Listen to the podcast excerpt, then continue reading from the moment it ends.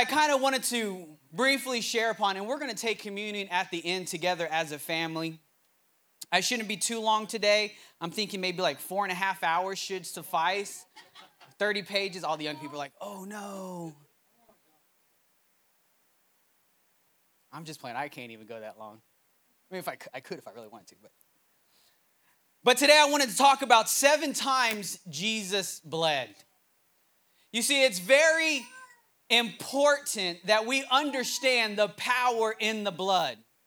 You see, the blood is just not, is not a common thing. It's just not something that we, we talk about. It, it's not something that we decree. Oh, we decree, I plead the blood of Jesus. It is powerful. And as believers, we must understand how powerful it is. We must understand as believers what Jesus did on the cross. So many times we take it as common. What do you mean we take it as common? Easy. We take what Jesus did, Christ crucified on the cross, common by the way we live. We know how to live, but we act like, you know, we act like, you know, we, we, we don't know how to live. Oh, and I'll just ask Jesus for forgiveness. You go mess up, and then you go ask forgiveness. And I'm not talking about you messed up by accident. You know, you're you're hammering something and you and, and you, you, you hammer hit misses the nail and you hit your thumb and you know you're like, oh, Fraggle Rock. I'm not talking about, you know, an accident or something where you, I'm talking about something where you're like, you wake up and you know what you're doing is wrong, but you continue to do it because you know, you know what, on Sunday, I'll just ask for forgiveness. That's taking what Jesus did on the cross and making it common. I'm not everybody's cup of tea, so that's all right. I have fun and I love Jesus, but I'm not everybody's cup of tea. Seven times Jesus bled. You see, there's two aspects in this life. You had the life taker and the life giver. Satan is the thief. The Bible says in John 10 10 that the thief comes to steal, kill, and destroy. But then, part B of that, it says Jesus, he says, I am the abundant life. The thief comes to steal, kill, and destroy, but I, me, Jesus, has come to give you life and life more abundantly. Now, I don't know about you, but there's so much that there's so many of us that don't live abundantly. Now, I'm not going to be talking about a prosperity, prosperity gospel or anything like that. I'm talking about abundant living. Where you you are you are uh, abundant in spirit you are abundant in health you are abundant in finances whatever that may be. It may look like a millionaire. It may just mean that you have your needs met. Well i, I don't want to live the pay well i live paycheck to paycheck but guess what? My car blew up one day literally we're like driving to a doctor's appointment la la la having a great old day this is a great day put put put poof and I pull in and I'm like, oh man, what's going on? I'm like turning the key, I'm just hearing thunk thunk. So I take it to the shop, and the and the the shop was like, uh, hey Josh, um, I just want to tell you, your car is dead. I said, what? He said, you're in your not your timing belt, but your timing chain is broke. And your engine is shot. You just might as well get a new car. And I'm like, well, I don't got money to get a new car. I'm a missionary. I raise support like a missionary. How am I supposed to go buy a car? And so he's like, well, I don't know. You can take it to pick and pull and, you know, see how much. So I called them 1100. I was like, man, that's not enough to do anything. And so lo and behold, I was like, I was like, Tiff, I don't know what to do. We start praying, and then I have some family members call, hey, Josh, we want to help you get your car fixed because we understand that your car is part of your ministry. Okay, okay. A buddy of mine calls me up says, Hey, I found a used engine, $3,000. It's like, okay, um, let's see if we can do that. And, and, and uh, plus an extra amount for parts and labor. And I'm like, I can't afford that. And I'm still like, okay, Lord, okay, how are we going to do this? Family calls up, hey, few different family members, we have $2,000. Take this and put it in your car. It's like, okay, all right, I have the parts and labor covered, but how do I get the engine? And a buddy of mine's like, hey, guess what? Uh, don't worry about the engine, I'll pay for it. So I got a brand new car. I mean, it's not a brand new car, but new engine in my car that runs runs better than it did a week ago. And that's living abundantly. Do I did I have the money? No, not per se. But it's God who works things out for the good of those who love him. And he provided. You might be saying, "Well, Josh, that sounds really good. If he did it for me, he can do it for you." God is not a respecter of men. So many times we hear the man or woman of God, and we're like, wow, that's really good. They must be blessed. Guess what? If it happened for us, it can happen for you. There's just a difference. We know how to tap in. And it's not necessarily we know how to tap in, it's just we believe by faith that if we can tap into it, God will do it. Jesus said, I am the, uh, uh, I've come to give you life and life more abundantly. The enemy has three motives he's to steal. That is to take every good thing God has for you, the enemy wants to steal it from you. He wants to kill. He wants to kill you and destroy you physically and mentally. I've heard so many people, oh man, you know, I, have been in different countries and, and different parts of San Antonio. I just been around. And I hear so many people, oh man, it's gonna be a, it's gonna be a party in hell. I'm like, man, then you can party without me. Well, this is this, and, and I, ha- I hear all these excuses of why the enemy loves them or does this, and I'm like, wait, wait, wait, wait, wait, wait. This is what you're missing. It looks nice on the front end. But when you go inside the shop, there's nothing but death and destruction. And you have been lied to by the enemy because he hates your gut. The enemy wants to kill you physically and kill and destroy you mentally. He wants to destroy you, and that's banish from you from the presence of God eternity or eternally. That doesn't sound fun. That doesn't sound like someone who has your best interest in mind. If you have your Bibles, I want you to open them up to Leviticus chapter 16. I think I have the, well, Jaden's over there. I think I have it on the uh, screens too for those who forgot their word. I'll just put you that way.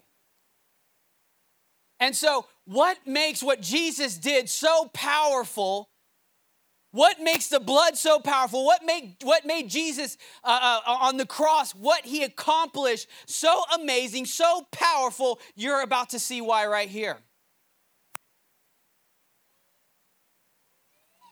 Leviticus chapter 16, I'm, I'm reading out of the ESV. And this is what it says, and I'll, I'll read a little bit. But what this is, it's the Day of Atonement. And what the Day of Atonement was is, is once a year, the priest of Israel, Aaron, would come before and he would atone for the sins of the congregation. And so every year you had to do this, and okay, let me come and, and he had to cleanse himself and do all these rituals and things. And this is what happened. It says, The Lord in verse 1 says, The Lord spoke to Moses after the death of his two sons, the two sons of Aaron when they drew near before the Lord and died. And the Lord said to Moses, Tell Aaron, your brother, not to come at any time into the holy place inside the veil before the mercy seat that is on the ark, so that he may not die. For I will appear in a cloud over the mercy seat. But in this way, Aaron shall come to the holy place with a bull from the herd for a sin offering and a ram for the burnt offering. He shall put on the holy linen coat, and he shall have a linen undergarment on his body, and he shall tie the linen sash around his waist and wear the linen turban. These are the holy garments. He shall bathe his body in water and then put put them on. And he shall take from the congregation of the people of Israel two male goats for a sin offering and one ram for the burnt offering. Aaron shall offer the bull as a sin offering for himself and shall make atonement for himself and for his house. Then he shall take the two goats and set them before the Lord at the entrance of the tent of meeting. And Aaron shall cast lots over the two goats, one, one of the lot for the Lord and the other lot for Azazel. And Aaron shall present the goat on which the lot fell to the Lord and use it as a sin offering. But the goat on which it fell on Azazel shall be presented alive before the Lord to make a, a atonement over it, that may be sent away into the wilderness. Now let me skip down to verse 19. And it says, And he shall sprinkle some of the blood on it with his fingers seven times and cleanse it and consecrate it from the uncleanness of the people of Israel. You see, so you have this, this picture and these, what the priests, the Levitical priests, are supposed to do at the Day of Atonement. He would have to kill a, you know, make a burnt sacrifice for him and his family so he's clean. He has to wear certain garments to go into the holy of holies, and then he would he would uh, make atonement for the people. He would have a goat. One would be burnt for God. The other one would take on the sins. A representation of Jesus would take the sins of the congregation and send them out into the wilderness. That seems like a lot of work to do. But I think what was really key here is that it says that the blood that was that was spilled, Aaron would have to sprinkle with his fingers seven times.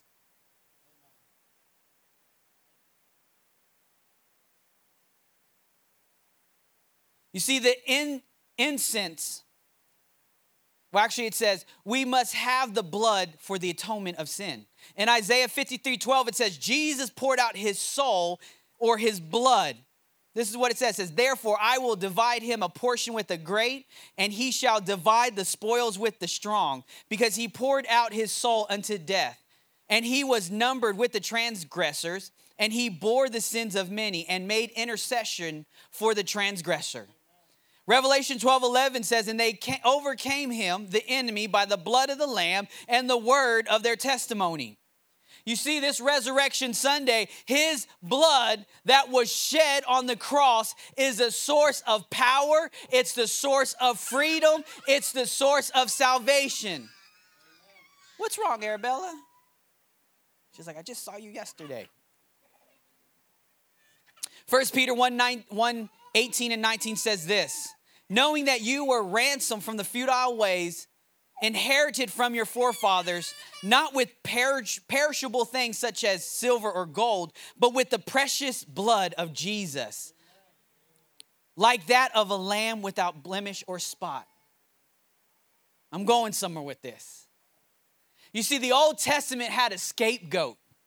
You ever heard the word? Oh man, they're just a scapegoat. That's where it comes from. Jesus was the divine scapegoat. He took on all the sins of the world and he put it on himself. Now, unlike the scapegoat who went into the wild and we never saw again, Jesus took on all the sin, all the shame, every transgression that you ever thought, thought of doing, did. He took it on and became the sacrificial lamb. So, no longer on the Day of Atonement, once a year, we have to come together and, and burn and do. Jesus said, I'm going to do it once and it will stand forever. But there was something specific God had to do. You see, God is a God of order. And so, as it says that, that Aaron would sprinkle the mercy seat seven times, Jesus bled seven times. It's not a coincidence. Number one, the first place, you have the Garden of Gethsemane. That is, Jesus won back our willpower. You see, Eve sinned when she was deceived by the serpent. She gave also unto her husband, and he ate, according to Genesis 3 6. You see, Eve was deceived, but Adam chose to sin. Mess up some theology there. Eve was deceived, but Adam chose to sin. Eve listened to the serpent. She listened to the evil one. And, the, and this is how the devil operates he wants to attack your identity. Their identity was caught up in Jesus. Everything is good. God said, ah, at the, at the seventh day of creation, He said, ah, everything is good. Everything is perfect. And the enemy wanted to attack Eve's identity. Oh, you're not as good as God. That's why He's keeping that tree from you, the knowledge of good and evil. You, he doesn't want you to become like Him. They were already made perfect. So many times as believers, we allow the enemy to attack our identity. I mean, I can, we can, you can just watch TV and watch the news and see that the enemy is attacking identity. There is such a generation who is sexually confused and cannot figure out their identity. They don't know if they're male, they don't know if they're female, they don't know if they're a cat, a dog. Identity. The enemy attacks your identity, and if he can get you to, wait a minute, let me think about that, he got you.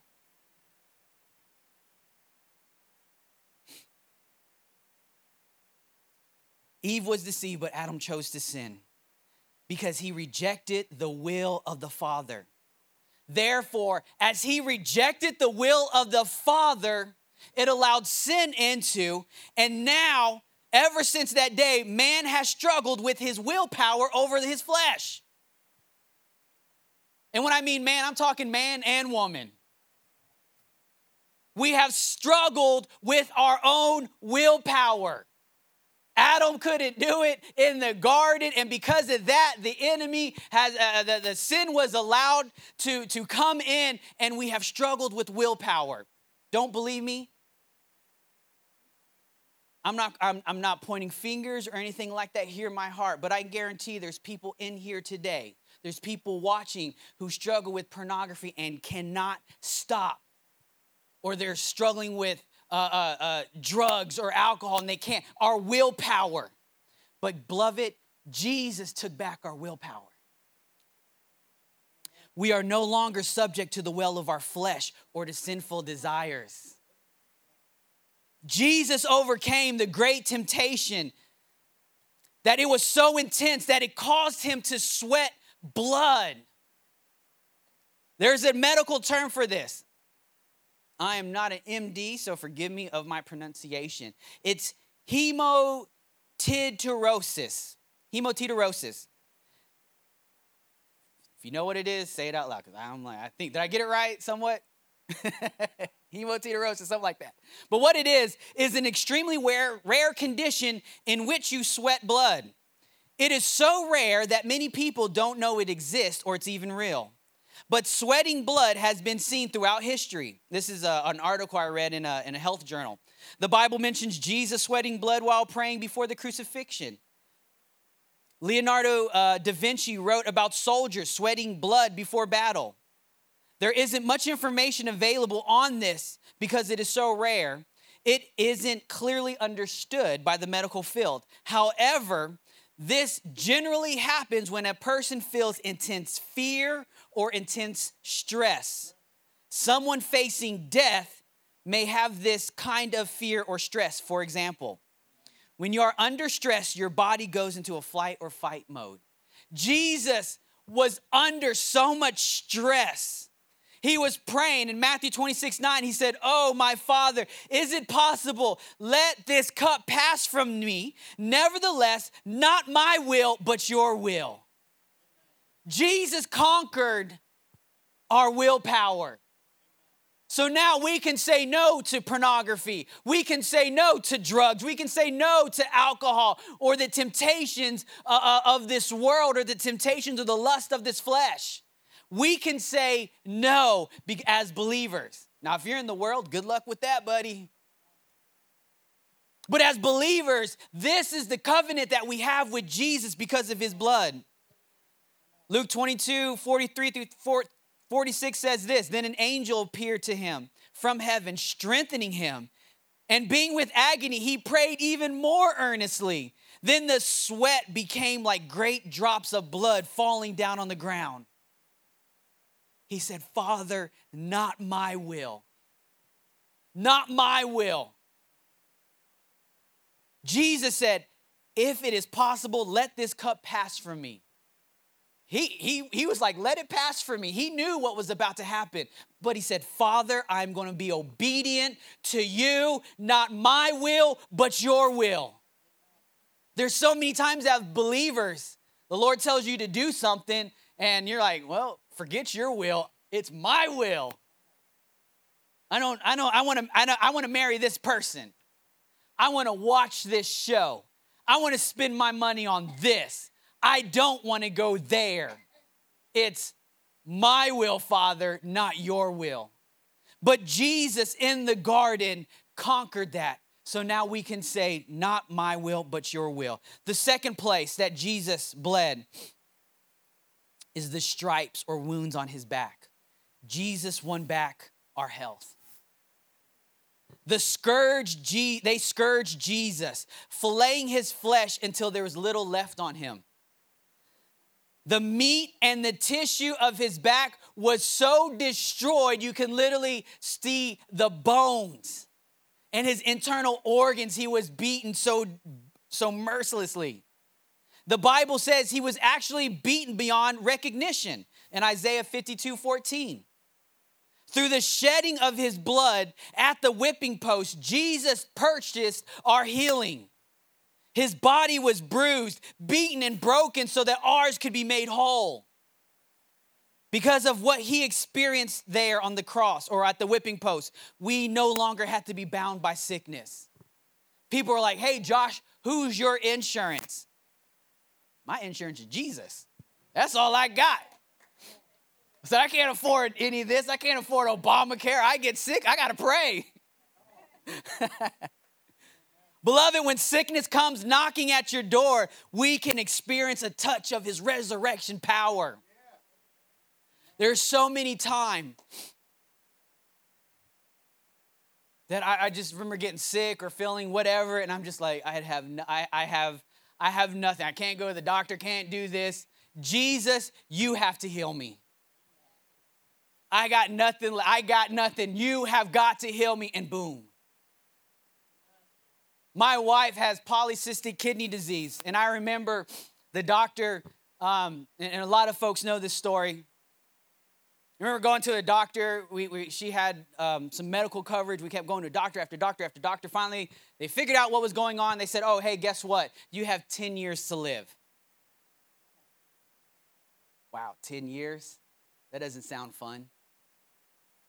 Well, we don't really know what's going on. Your, your, your kidneys are con- continue to blow up. They have cysts all over them. There's nothing we can do. Oh, but there is a pill that will slow it down.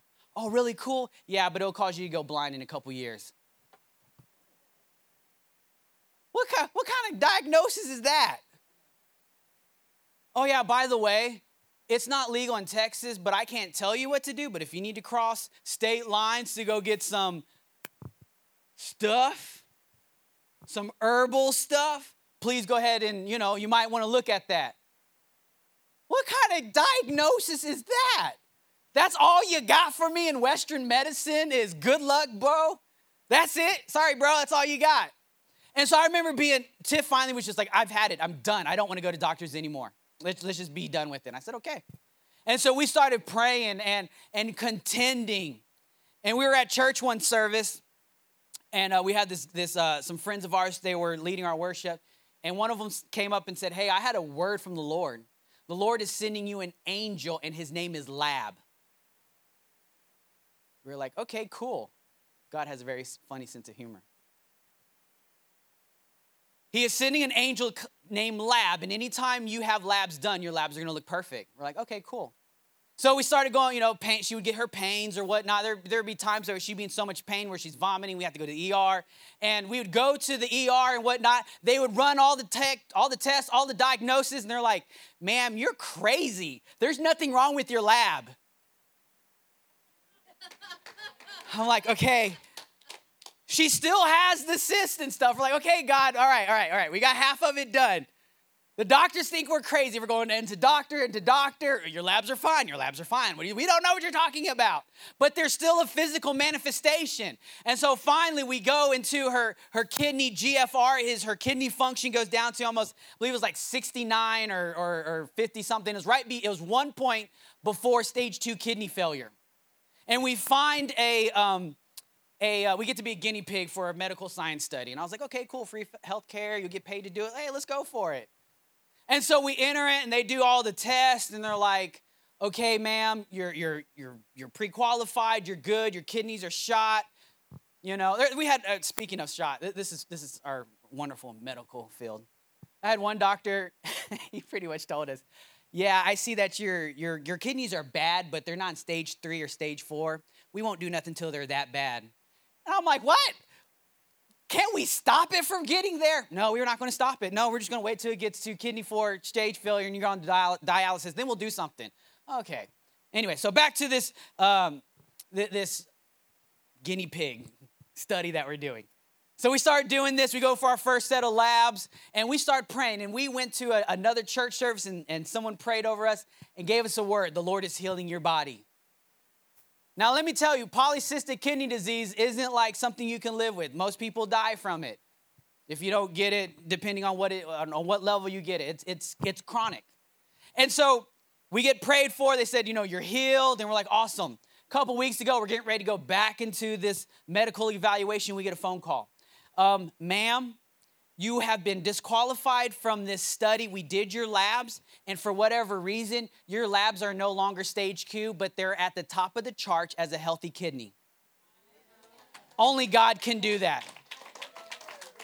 As a husband sitting and watching his wife throw up, literally be in so much pain that she has to crawl on the floor not being able to sing, not being able to, to take care of kids. My heart was broken. And it's like, Jesus, I have nothing. I don't have money to do. I don't have interest. I don't know how to take care of this. Only you can. And so I'm putting a demand on your anointing because your word says that by your stripes, my wife is healed. I'm going to contend. And here we go. The rest is history. Beloved, I don't know what is going on in your body. You might have a, a, sickness, an ailment, an issue. I don't care what it is. It can be bipolar, schizophrenic. I don't really, I, I don't care. Jesus took care of it on the cross, and today you can be healed. Josh, what does it come back? Then you keep contending. Sometimes it's boom, instantaneous healing. Other times it's as you go. Look at the leopards. The Bible says, as they went, they were healed. Others were, boom, right then and there. Yes, this was a long story. Did it happen like this? No, it, we contended for healing for months, almost a few years.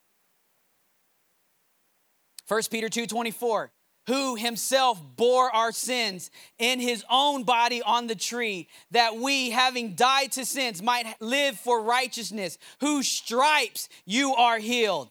Matthew 8 17, that it might be fulfilled, which was spoken by Isaiah the prophet. He himself took our infirmities and bore our sicknesses. Hallelujah. So, number two, the stripes and the wounds on his back. Second place, he bled. The third place is the crown of thorns, and that's Jesus won back our prosperity. Now, when you say prosperity, people right there, all the religious folk, oh, great, we're, we're gonna, Josh is gonna do a tithing message now. That's not the prosperity I'm talking about.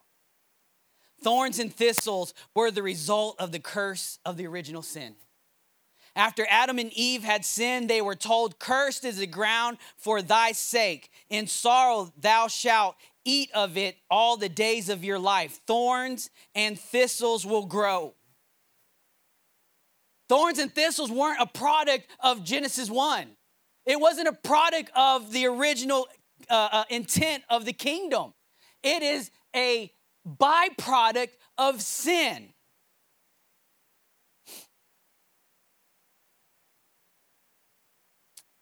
It also, we also see it as Jesus. This is how I see it. I see it also because it's a crown of thorns. I also see it as Jesus bringing back to our place in the kingdom as kings, as sons, as daughters, as priests. Because the Bible says that we are co heirs and co rulers with Jesus. Adam gave over his authority to Satan. Jesus won it back. And so now we get our place back in the kingdom. You see, Jesus bore the crown of thorns, blood gushing from his brow. He bore the curse of the thorns, poverty on his behalf. Jesus came to reverse the curse of poverty. We are not supposed to be a poverty driven people. And I'm not just talking uh, in finances, it can be poverty in health, it can be poverty in spirit. We are not supposed to live impoverished lives. God has come to give us life and life more abundantly. Genesis 3:17, the curse of poverty that came upon mankind because of Adam's sin. In John 19, 2, it says, And the soldiers twisted a crown of thorns and put it on his head. Second Corinthians 8, 9, For you know the grace of our Lord Jesus, yet for your sakes he became poor, that through his poverty we might become rich. Hallelujah. He took poverty. Now, it doesn't mean that we can't make ourselves impoverished. Well, Josh, I, I got my car repossessed and I lived here and this and this and that. Let me tell you this, bro. That wasn't Jesus, that was you. You went and bought a Maserati at a Burger King salary. Jesus didn't tell you to go do that.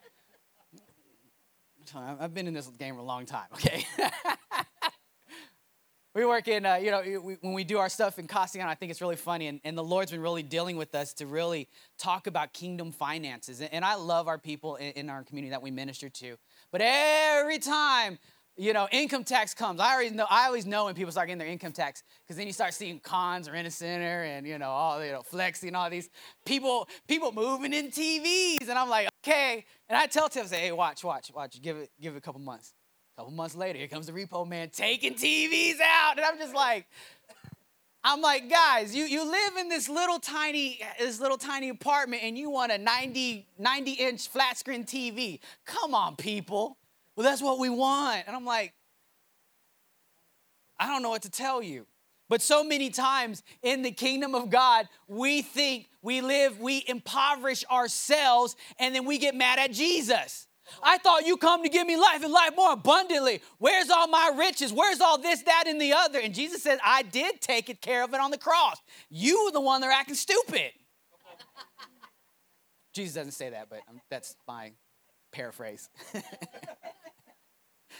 he might say it to me sometimes. but so many times we do stuff that Jesus didn't call, call us to do, and then we become impoverished. When we sin, we become impoverished and then we get mad at Jesus. Why am I stuck? Why do I feel lonely? I had an affair and now my wife left me. I'm lonely. I'm impoverished. I didn't tell you to go do that. I told you to guard your eye gates.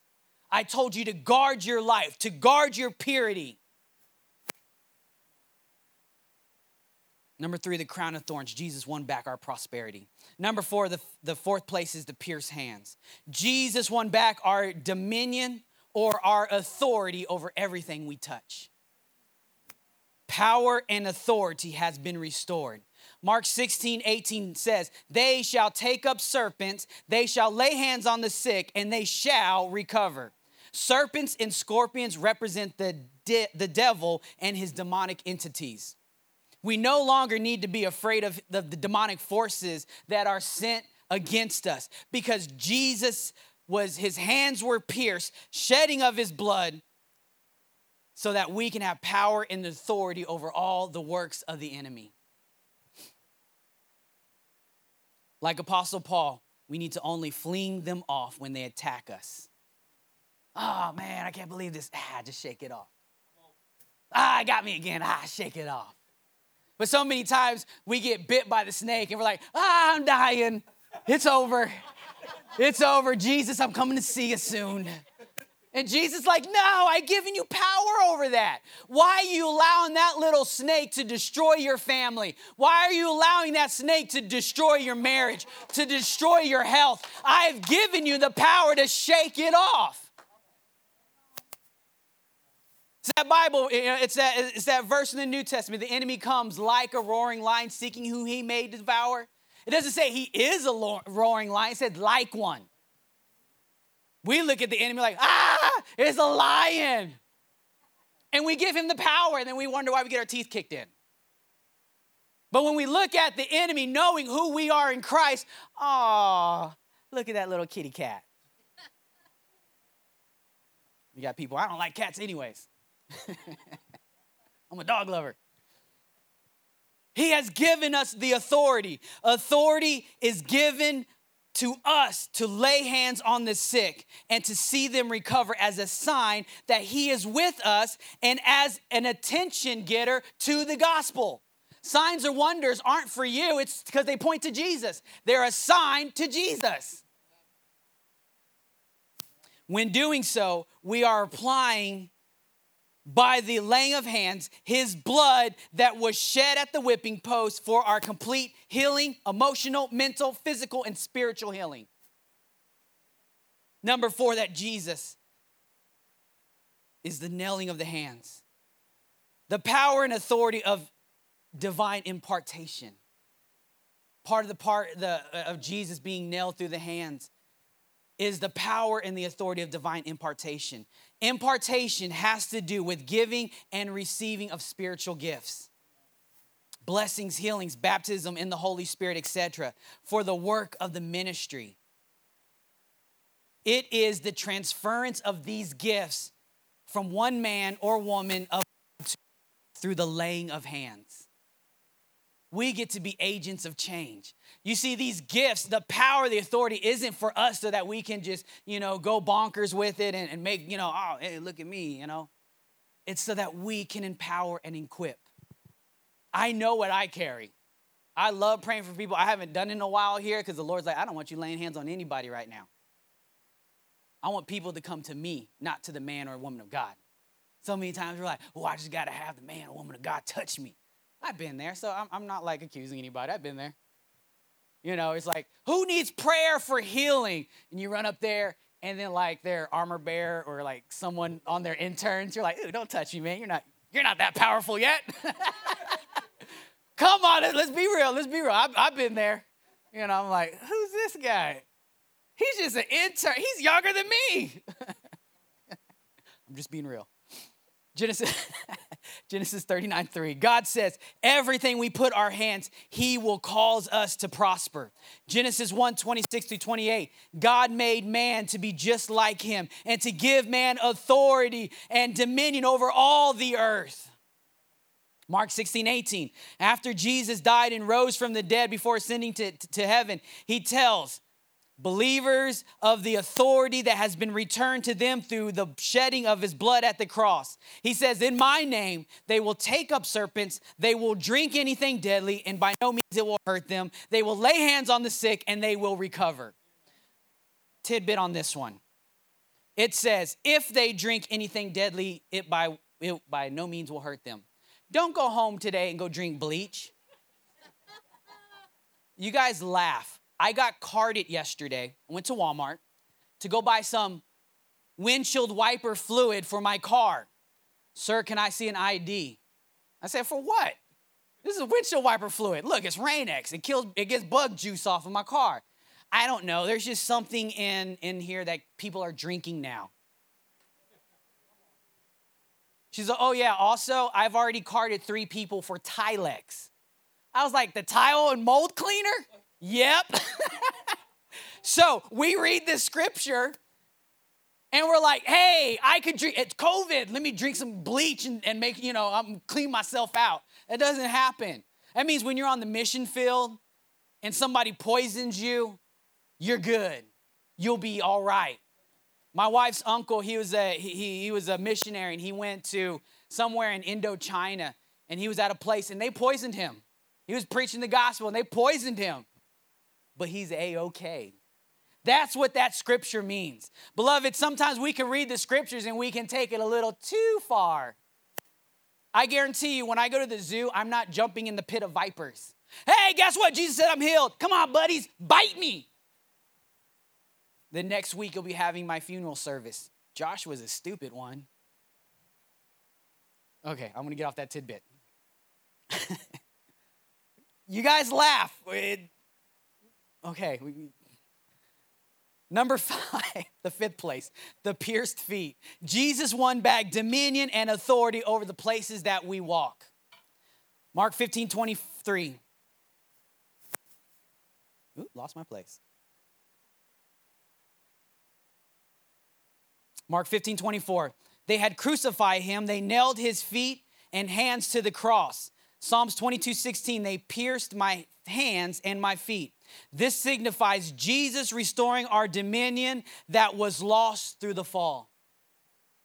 Genesis 1:26 Then God said, "Let us make man in our image, according to our likeness. Let them have dominion over all the fish of the sea, over all the birds in the air, over all the cattle, over all of the earth, and over every creepy thing that is on the earth." Hebrews 2:8 it says, "Thou hast put all things in subjugation under his feet, for in that he put in all subjugation under him." He left nothing that is not put under him. But now we see not yet all things are put under him.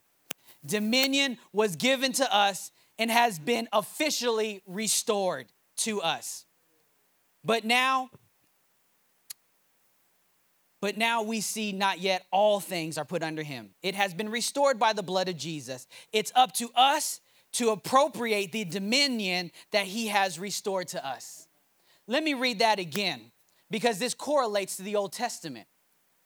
It is up to us to appropriate the dominion that has been restored to us. Yes, we have the dominion over everything. It is up to us to go. It's like the children of Israel when they went up to the land of Canaan and they were spying out the land. God gave them the dominion. They had to go and execute the dominion. So many times in, as believers, we understand in our head our dominion, but we don't walk in our dominion. We need to go out and walk in our dominion that God has given us. Yes, God can slay every giant in your life. Yes, He can do that. But what will we learn?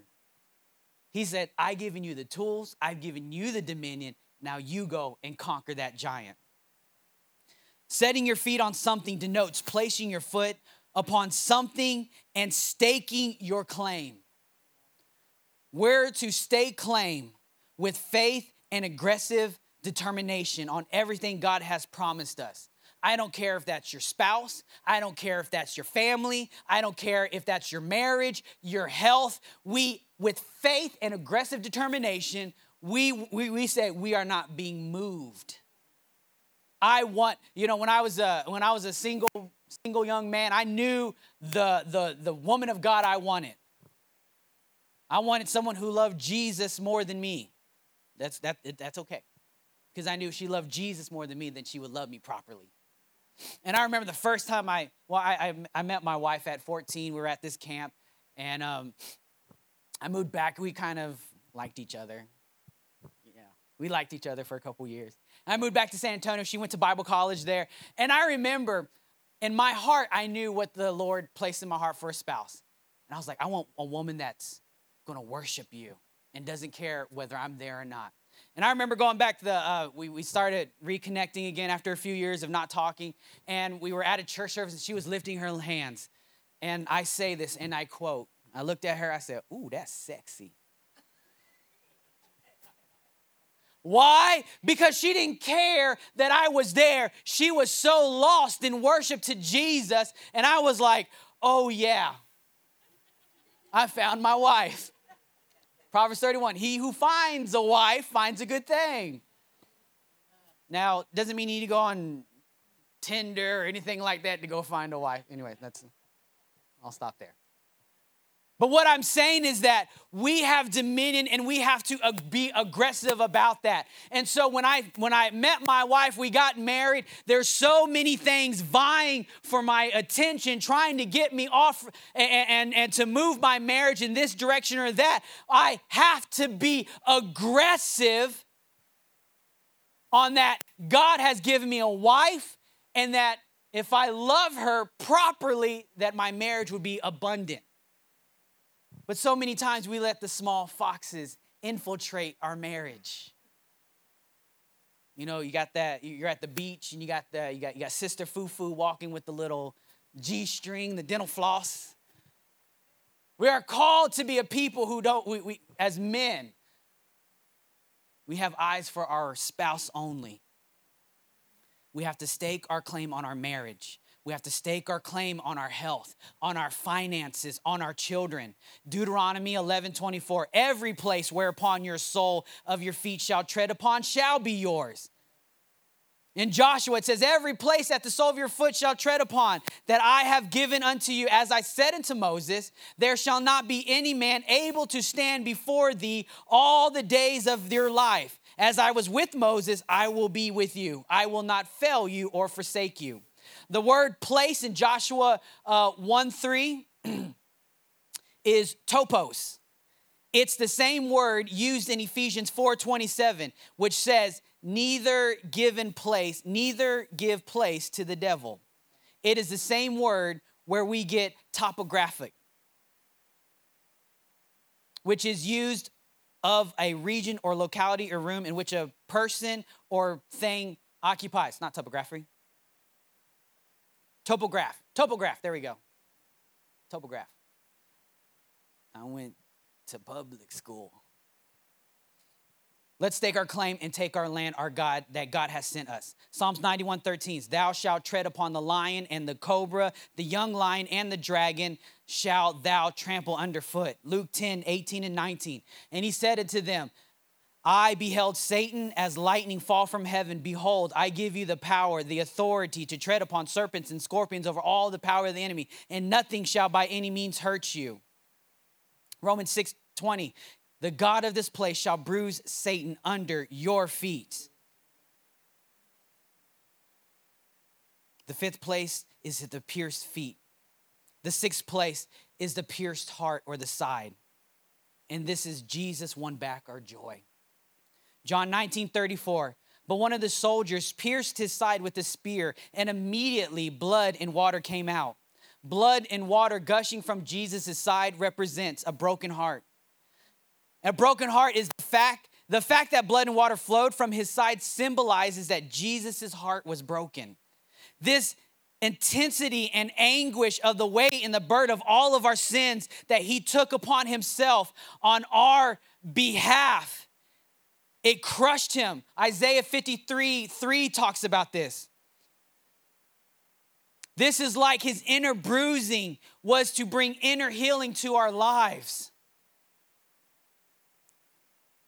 And out of the corresponding or out the, the, the, the byproduct of him taking on all this is that we may have joy. This also, the blood and water, also represents the fullness of the Holy Spirit. Water in Scripture is a type of the Holy Spirit. When water gushed from Jesus' side, it released the potential for the fullness of his spirit to be, re- be released in the church, his, his followers, and the world in which we live without measure. As a result of his bleeding, we too can receive the Holy Spirit without measure. It's available to all who apply the blood and water that flowed from his side it lets us stake claim to the fullness of the Holy Spirit. And the same Holy Spirit that's in me is the same Holy Spirit that's in my seven year old.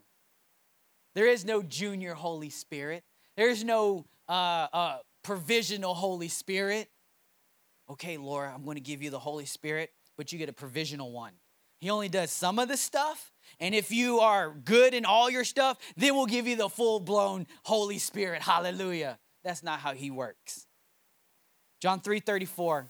For he who God has sent spoke the word of God. For God give not the Spirit by measure unto him. Let's beseech the Lord to release his Spirit without measure upon us, upon the church, and for those we are praying for. The last one. The seventh place Jesus bled is his inside, being bruised. And that's Jesus won our deliverance. Inner hurts and iniquities, immoral or grossly unfair behavior. Isaiah 53 5, it says, But he was wounded for our transgressions, he was bruised for our iniquities. The chastisement for our peace was upon him, and by his stripes we are healed. Bruising is the blood or bleeding under the skin due to trauma of any kind. Typically black and blue at first, but color changes as the healing process progresses. A bruise rising in the skin is revealing an inward bleeding. In, in, in, in how did I write this down? The bleeding can be applied, or the bruising can be applied to those in things that beat us down. How many have been beaten down by stuff? I know I'm not the only one. There's days I just been beaten by life, and I'm just like, oh Lord Jesus. Oh, Jesus, how, there, there's lies, there's accusations, there's just finances, there's all this, this stress, this, this stuff going on. Many have been beaten down by the things of life, experiencing inward bruising and trauma. A few months ago, in uh, down in Castellano, we were at a church service, and I get a call. I'm like, "Hey," um, someone calls me and say, "Hey, you need to get down here. Uh, there's a there's a fight that happened. You probably saw it on the news. There's a fight that happened. Uh, a mom ran over another mom and drug her body up and down the street. And I mean, it, it's pandemonium down here. So me and my wife and my kids, we, we drive down and couldn't even get to our building and where we minister at because the police had everything taped off and stuff. We go back the next that uh, a day later, and the kids and the things that people saw of seeing a body drug up and down the street, it brought trauma.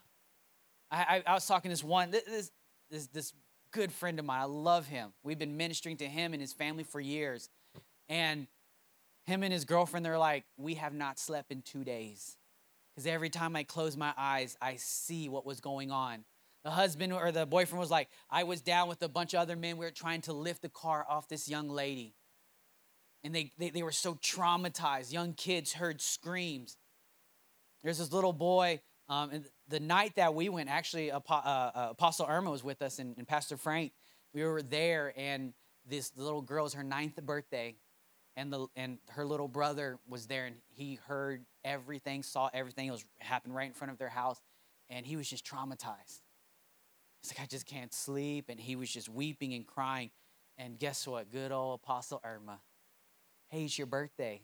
Would you like to know Jesus? And that young girl came to know Jesus. We prayed for her, her brother, and it's literally like a light switch went off.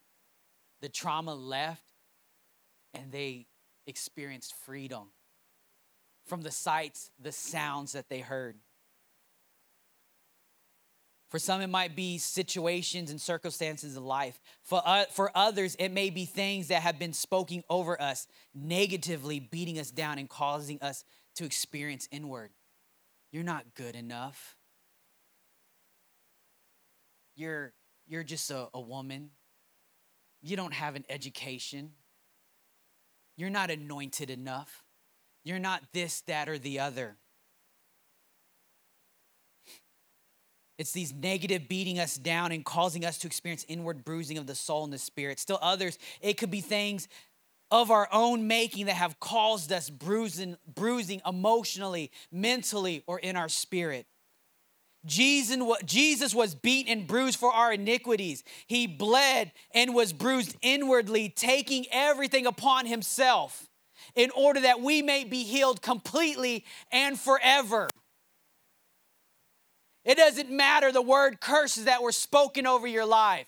Trust me, I've heard many word curses from doctors spoken over my wife. You won't live this long, this, this, that, and the other. You might have heard stuff from your parents. Oh, you're just like your father. You're just like your mother. Jesus died on the cross. He was bruised and beaten so that you can be completely whole from that. I know so many young kids that I've ministered to who are emotionally damaged from trauma from abusive parents or abusive coaches or people in authority or this or that. And it's like, Jesus came to set you free. Have you ever seen a person who was bound by emotional damage and when Jesus when Jesus touches them, have you ever watched them really like, woo? It's an amazing sight. I, I, I cry every time. Psalms 51 17, the sacrifices of God. The sacrifices of God are a broken spirit, a broken spirit and a contrite heart, O God, thou will not despise. Psalms 34 18, the Lord is near to the brokenhearted and saves those who are crushed in spirit. With his healing peace and joy are released to us mentally, emotionally, and spiritually. I leave you with this. I was talking to a pastor the other day, and we're talking about Resurrection Sunday and the cross, and he said this. And Roger, do you mind coming up and playing for a second? We're going to get ready to take communion together.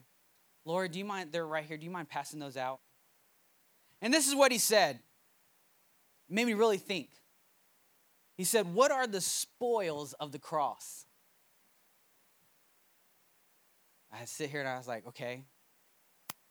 Are you going to tell me? He's like, No. When you're in war and the the prevailing army, when they win, they get the spoils of victory. What are, on this Resurrection Sunday, what are the spoils of the cross in your life? Jesus took care of everything, but we leave so much at the cross. There's so much spoils that Jesus won on Calvary, but we have left so much. And it really just started, I mean, the Holy Spirit started speaking to me, and I'm like, you're right. We do leave a lot Jesus won this, he won that, he won all these things, and we still live impoverished. We still live sick. We still lived, you know, uh, with, with, with not enough authority. We still live in lack when Jesus took it all.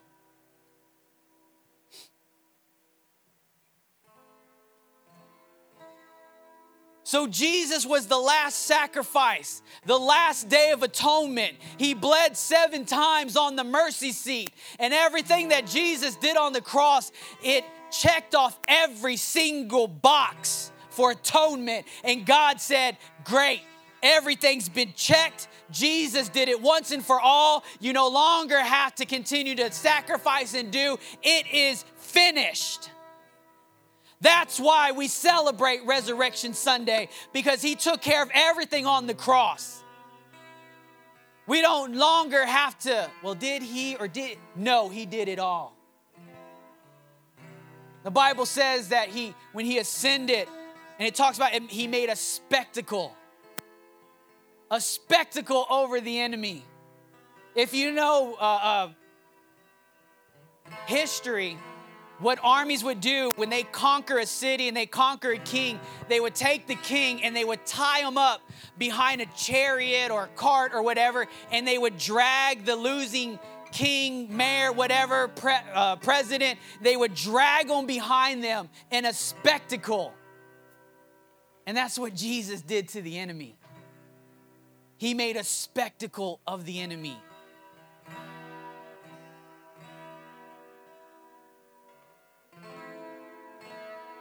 So, as we take communion today,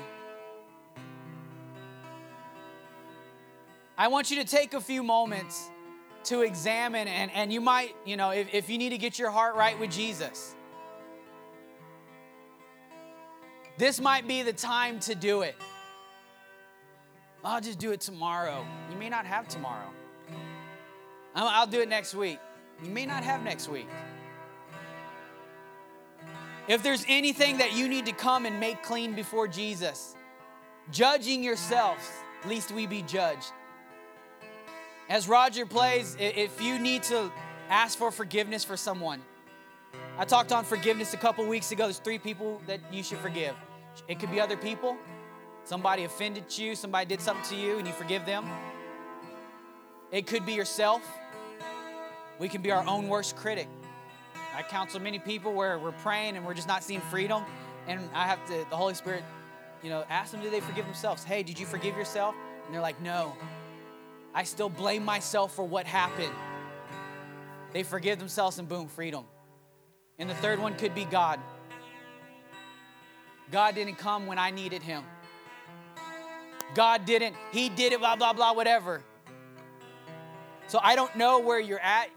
But I want to give you a few moments as Roger plays to examine yourself, if there's forgiveness, even if there's someone in this room, I, I challenge you to be bold and to walk up to someone and be like, hey, look, you may not know it, but you said something and it offended me. I ask that you forgive me. Unforgiveness is like drinking poison and expecting the other person to get sick.